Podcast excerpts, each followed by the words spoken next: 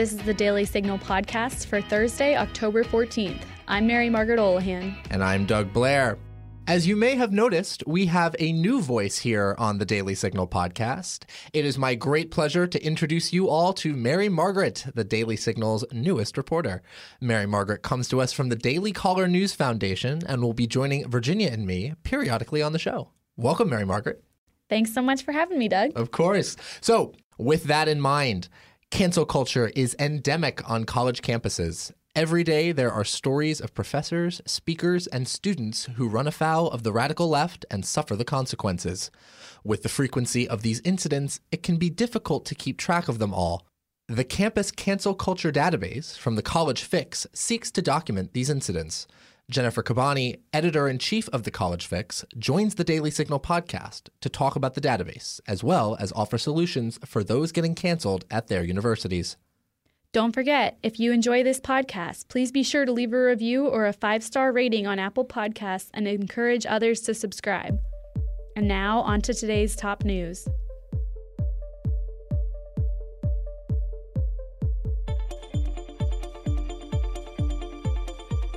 According to Department of Labor data released Tuesday, the number of Americans quitting their jobs has reached record levels.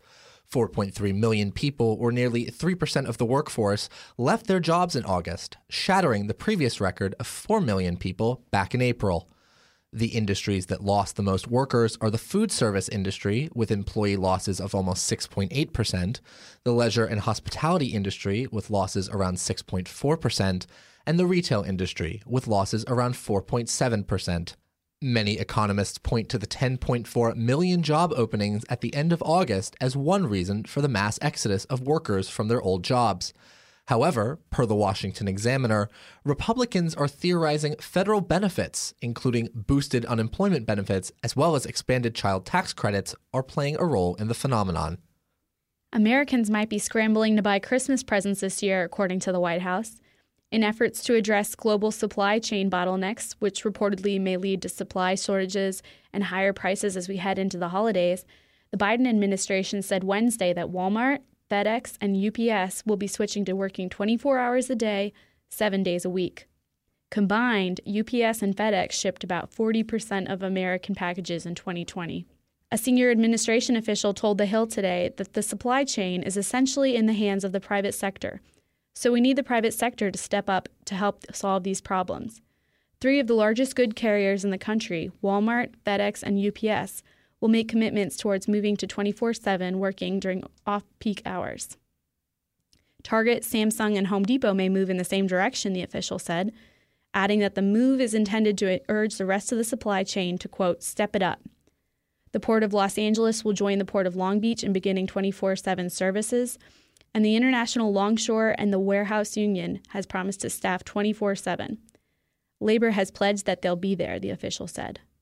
Walgreens announced Tuesday that it plans on closing an additional five stores in San Francisco due to organized shoplifting efforts. The company has already closed 10 of its stores in the city since 2019. In a statement announcing the store closures, Walgreens spokesperson Phil Caruso said, Retail theft across our San Francisco stores has continued to increase in the past few months to five times our chain average, despite large increases in security. Critics attribute the increase in shoplifting to a 2014 statewide referendum that downgraded property theft of items valued $950 or less to a misdemeanor. Per SF Gate, the five stores will close next month. Now, stay tuned for my conversation with Jennifer Kabbany, editor in chief of the College Fix. We talk about the campus cancel culture database as well as solutions for those getting canceled at their universities. Conservative women, conservative feminists. It's true, we do exist. I'm Virginia Allen, and every Thursday morning on Problematic Women, Lauren Evans and I sort through the news to bring you stories and interviews that are of particular interest to conservative leaning or problematic women. That is, women whose views and opinions are often excluded or mocked by those on the so called feminist left. We talk about everything from pop culture to policy and politics. Search for Problematic Women wherever you get your podcasts. Our guest today is Jennifer Kabbany, editor at the College Fix and visiting fellow at the Independent Women's Forum. Jennifer, welcome to the show. Thanks for having me. Excellent. So, College Fix recently released the Campus Culture Database, which is described as a one stop shop to monitor, chronicle, and remember the effect of cancel culture on higher education. How did you come up with the idea to catalog all of these incidents of cancel culture on college campuses? Yeah, great question. So, the College Fix is a daily news website. So, we're constantly reporting day after day, week after week about the shenanigans, the culture wars on college campuses. So, we've been covering these examples one by one. Um, but as the weeks and the months and the years go by, they just become these headlines that you kind of see and forget and see and forget. We don't want to forget. We want to remember. Uh, we do not want to let this Orwellian trend uh, just leave a gaping hole in our shared history.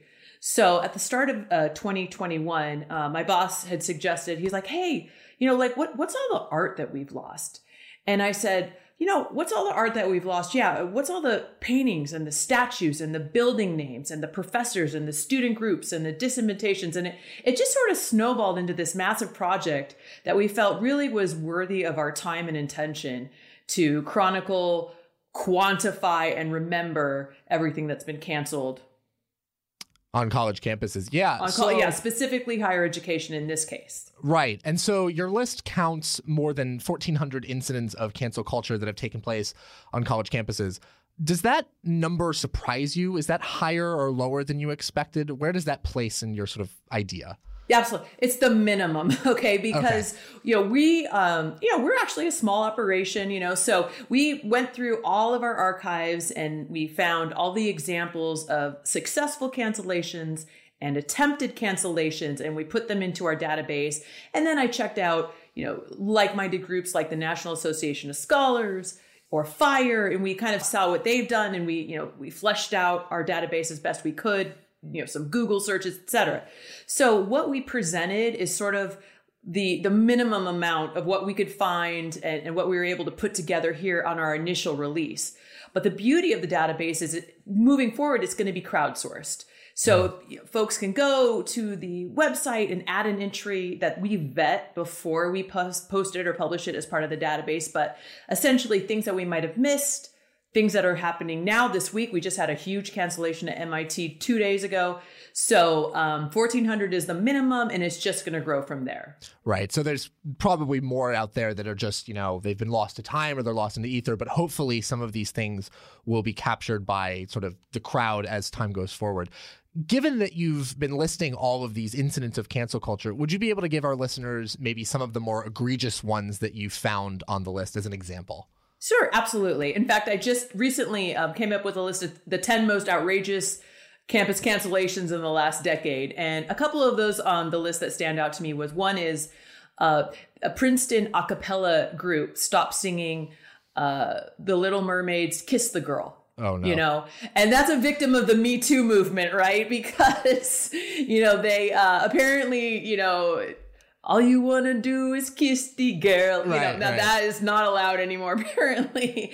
So, I mean, silly stuff like that. We had another example where an all female college, all female college canceled a production of the vagina monologues, a very famous, you know, long-standing right. you know, production, uh, because it was not inclusive to women without vaginas. So I hope I'm allowed to say that here. I'm sorry, but that's the, no. this is what we're dealing with here, you know. Um, so those are just two examples. We, we had a lot of examples of people who have gotten in trouble for Halloween costumes that they've worn. Um, that was another big one. Uh, so silly stuff like that. A couple years ago, uh, a screening of Zoolander 2 was canceled at uh, a college in, in Southern California because it mocked marginalized identities. So even comedy is is you know a target in, in today's day and age. right. We've had some some people on the show who've who've recently talked about some TV shows that would be unable to be made today or who had been canceled simply because the content would be uh, offensive to modern sensibilities. Um, one of the things I'm kind of curious about is you've you've done this massive collection of incidents of cancel culture. Is there like a pattern or a common theme that you find around maybe the cancelers or the cancelees? Like, what do what patterns emerge in in your research? You know, a, a pattern that I've found has been almost chronological. So back in 2010, 2011, 2012, a lot of it was focused on cultural appropriation. That was the big ticket item back then.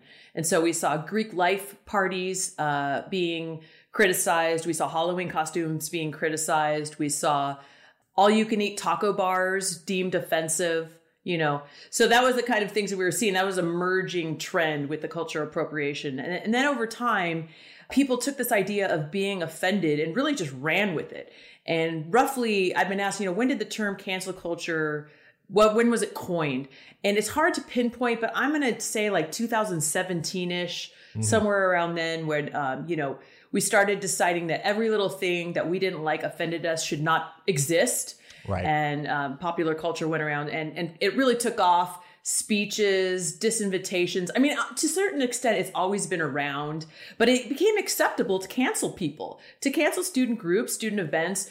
We see pro life flyers in 2015, 16, 2017 pro life flyers and crosses ripped up, vandalized. Um, groups like YAF and Turning Point mm-hmm. USA, I mean, they literally can't table out on their quad without people coming and flipping over their table or trashing their stuff or yelling in their face. Right. Um, you know, we had obviously the drama of, of Milo Yiannopoulos in 2017 with the Berkeley protest and that, you know, and there was also some um, big drama at Yale a few years back. So it all sort of continued to snowball. And then um, more recently, in the wake of, of George Floyd's death, what we saw was campuses, campus administrators trying to prove that they are actively anti-racist, right? Mm. So what do you, how do you show you're actively anti-racist in the wake of George Floyd? You remove statues, you cover paintings, you rename buildings. And over the last 18 months, since the death of George Floyd, that has been uh, going nonstop. Um, you know, at least one example a week comes down. And more recently, kind of interesting, I've seen now uh, anybody who's been involved in eugenics movement. Right. Um, that's a that's a very kind of more recent target, but now that's the next on the list. Um, certainly there were victims of Me Too. Uh, Giuliani's being canceled. Um, mm. So I mean, Cosby he was canceled at every single you know uh, college or university. So it's a really a rainbow of of reasons, themes, but it, essentially it all boils down to I'm offended. You did something wrong goodbye. Right. I'm, it's it's interesting you you mentioned the crosses. I remember um, I'm going to date myself, but back when I was in college around 2015 ish, uh, I went to a Catholic school in Portland, Oregon, and I remember that there would be crosses up for you know anti-abortion, pro-life movements, and and people would just brazenly go and take them down, and it would just be culturally acceptable for that to happen. That was sort of the beginning of that. But um, on that note, so as I mentioned, I grew up in a in a blue state did you find that there were any geographic themes in this list? Like this was happening more in red states, this was happening in blue states, rural places, urban places. What was the sort of geographic themes of the sure. list? So certainly, you know, the the coastal elites have a, a, strong grasp of cancel culture. They're very good at it. If you I mean, you can do a keyword search in our database so if you keyword search, you know, Stanford, Princeton, Harvard, Yale, Columbia, Dartmouth, you know, any of the little Ivies, I mean, there's just plenty of examples of these elite coastal, um, you know, private, uppity, preppy universities uh, really clamping down on free speech, much more so than I think, you know, the state schools. But you have schools like UCLA and UC Berkeley, which have two dozen entries apiece easily. Mm. Um, so, you know, their public universities are not immune, but they are more beholden to the First Amendment than some of these private schools. Um, so, you know, definitely you're going to see sort of that red state, blue state geographic distinction, but that doesn't mean it's not like UT Austin, you know, plenty of examples there um, where you think, well, hey, Texas, you know, and you can get away with anything in Texas, not at UT Austin. Interesting. so you still see it. You'll still see it at University of, of, of, Minnesota, University of Michigan. Yeah, that's another big one. So it's happening because what what's going on is these colleges and universities, they may be in a red state, but they're a blue dot in a red state. They're a blue right. stronghold in a red state. And so things that normally might not pass muster with the, you know, community, you know, standards, definitely they get away with it on campus. Right. Well, I, am interested that you mentioned a, a, blue dot. So one of the things that popped out to me while I was reading the uh, information about the database was that you include uh, cancellations from both the right and the left. And I, I mean, slightly biased here, but my gut instinct is that this really happens more on the left canceling the right than the right canceling the left. Is that a true instinct with your research, or, or where does this sort of play out? You know, certainly there are examples of the right engaging in cancel culture, and we would really be remiss not to include those. Um, so we did. And a lot of times it's an example of a professor that really says something so outrageous and it, and it shows their bias. Mm-hmm. Uh, but at the end of the day, they still have free speech too. And what students can do is look them up and not take their classes. I mean, that's part of, you know, the, their free choice. Uh, but we, we definitely wanted to include that. But by and large, and I'm talking 90, 95% wow. of the examples are, are coming from the progressive left. Absolutely. Right. So in terms of the ways that we've discussed somebody can be canceled, I know we've mentioned that people can be disinvited from, you know, campus, they can have their things torn down, people can scream in their faces. Is there a pattern about the most effective way that somebody's been canceled? Like, does one method of cancellation pop up more than any of the other methods? You know, petitions tend to have a strong impact it seems you know when they get that petition going. And see the thing is is with the petitions there could be 20,000 signatures but maybe a small percentage are really from folks you know stakeholders on campus. But a, university bureaucrat could see a petition with tens of thousands of signatures and kind of freak out um, and look at it as a PR situation.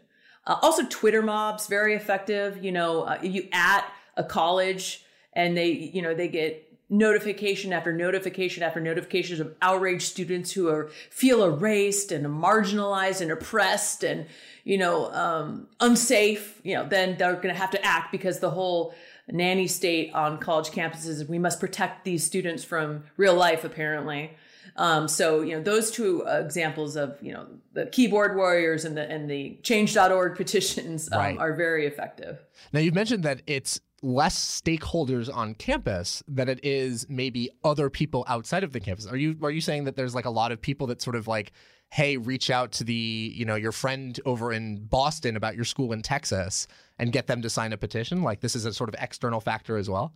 I do. I think a lot of times a cancel culture campaign just gets folks revved up and mm they short, sort of crowdsource their outrage against a particular target. Uh, you see that on higher education cancel culture uh, examples, as well as I think just the mainstream, you know, uh, examples where just everybody decides to get this is the target for the day. Let's grab our pitchforks, and then tomorrow we'll move on to the next victim. That's kind of brutal. Um, so we have this database, and clearly there is a lot of data and a lot of research that we can delve into here. What is the top line here? What is the lesson that you'd like people to take away when they look at this database? Well, we definitely felt that the problem needed to be quantified mm-hmm. because, again, as I mentioned, you know, it's it's headline after headline after headline after headline. You're you know you're reading, you're reading, you're reading, and it sort of becomes this malaise of cancellation, and you sort of lose track of everything that's been canceled. And by golly, we're not going to forget it. We're going to list every single thing that has been erased, memory hold, cens- censored, disinvited, because if it just becomes sort of like this, you know, looking back, we can't even keep track of what we've lost. Mm. Uh, then I think it loses impact. No, you. This is having an extreme effect on our on our uh, culture, on our shared history, um, on our commonality. I mean, th- we are Americans, warts and all, and I think we should embrace that, learn from it, grow from it, uh, rather than erase it and cancel it. So we want to make sure that we quantify the problem and track the problem so it is not forgotten and that we can show how big of a problem it is. But but secondly, sort of like sort of philosophically, you know, I wanted to be the opposite of the ministry of truth that like erases mm. things and changes history. we're going to stand athwart that, right? If, if you want to know the truth, if you want to know what really, how America really used to be, higher, higher education in our case, come to the database and we'll list everything um, that used to be there. so. Right. So it seems like we are in a cycle of cancel culture. Obviously, this database is is documenting all of these cases. It's being very regularly updated, which means that this is not something that's going away or even reducing uh, in scale. How do we get out of this cycle of cancel culture and outrage? Like, what are some concrete steps that we can take? You know, I think stakeholders in a campus community, and that's students, professors, trustees, alumni, donors, I mean, look, be the squeaky wheel and email the president and be like, look, don't cancel this. Yeah, don't be ridiculous. You know, we have a situation. Um, the University of Wisconsin Madison has this gorgeous, large statue of Abraham Lincoln. Mm. And did you know for the last five years, this, there's been clamoring of students, including a resolution approved by the student government as well as Black Lives Matter student protesters to remove the Lincoln statue from campus. Now, granted, this is the same university that removed a racist rock that was like roughly yep. 2 billion years yeah. old and had been on campus, you know, since for 10,000 years, what have you. So we won't go down that rabbit hole. But the point is, is when Chancellor um, Blank said, no, we're not removing the, the, uh, Lincoln statue. We FOIA'd her emails, and turns out several alumni and donors had emailed, be like, look, take a stand for Lincoln, for goodness sake. And she did. Mm. So I think there's something to be said about, you know, pitching in. And when I, I'm a San Diego State University uh, alumnus, mm-hmm. and when they wanted to cancel the the Aztec warrior, you know, as our mascot, I emailed in, you know, as, a, as an alumnus and, and a stakeholder and said, you know, that was the best part of the football game. The guy comes right. out, he's got his, you know, his, his warrior staff, and we all cheered and got excited. Like, come on. So I think there's something you said about you know, putting your two cents in and letting people, letting the people in charge of campuses know that there's another side. Excellent. So, as we wrap up here, um, if our listeners would like to check out the database or more of your organization's work, where would you recommend that they go? So, if you go to the college fix, F I X dot com, um, there's a link right in the upper right hand corner that'll take you to the database. And keep in mind, there's there's so many ways that you can search it. You can just search everything, everything that's been protested and canceled, or you can toggle and just look at what's been canceled or just looked at what's been protested. If you you know, want to check out your university, you can do a keyword search. Or we even have it broken down by genre. So we have, you know, movies, theaters, statues, painting, buildings names, guest speakers. So it's a lot of fun to kind of just poke around and kind of daunting and scary to realize everything that's been, you know, taken away from us um, or deemed um, unacceptable. But, uh, you know, you just have some fun kind of doing those searches and, and seeing what you can find. And it can be quite a shocking eye opener. Well, great. So, our guest today was Jennifer Kabbany, editor at the College Fix and visiting fellow at the Independent Women's Forum. Jennifer, thank you so much for all of your time. Oh, my pleasure. Anytime. And that'll do it for today's episode. Thanks so much for listening to the Daily Signal podcast. You can find the Daily Signal podcast on Google Play, Apple Podcasts, Spotify, and iHeartRadio. Please be sure to leave us a review and a five star rating on Apple Podcasts and encourage others to subscribe. Thanks again for listening, and we'll see you all tomorrow. The Daily Signal podcast is brought to you by more than half a million members of the Heritage Foundation. It is executive produced by Virginia Allen and Kate Trinko. Sound designed by Lauren Evans, Mark Gunnery, and John Pop. For more information, please visit dailysignal.com.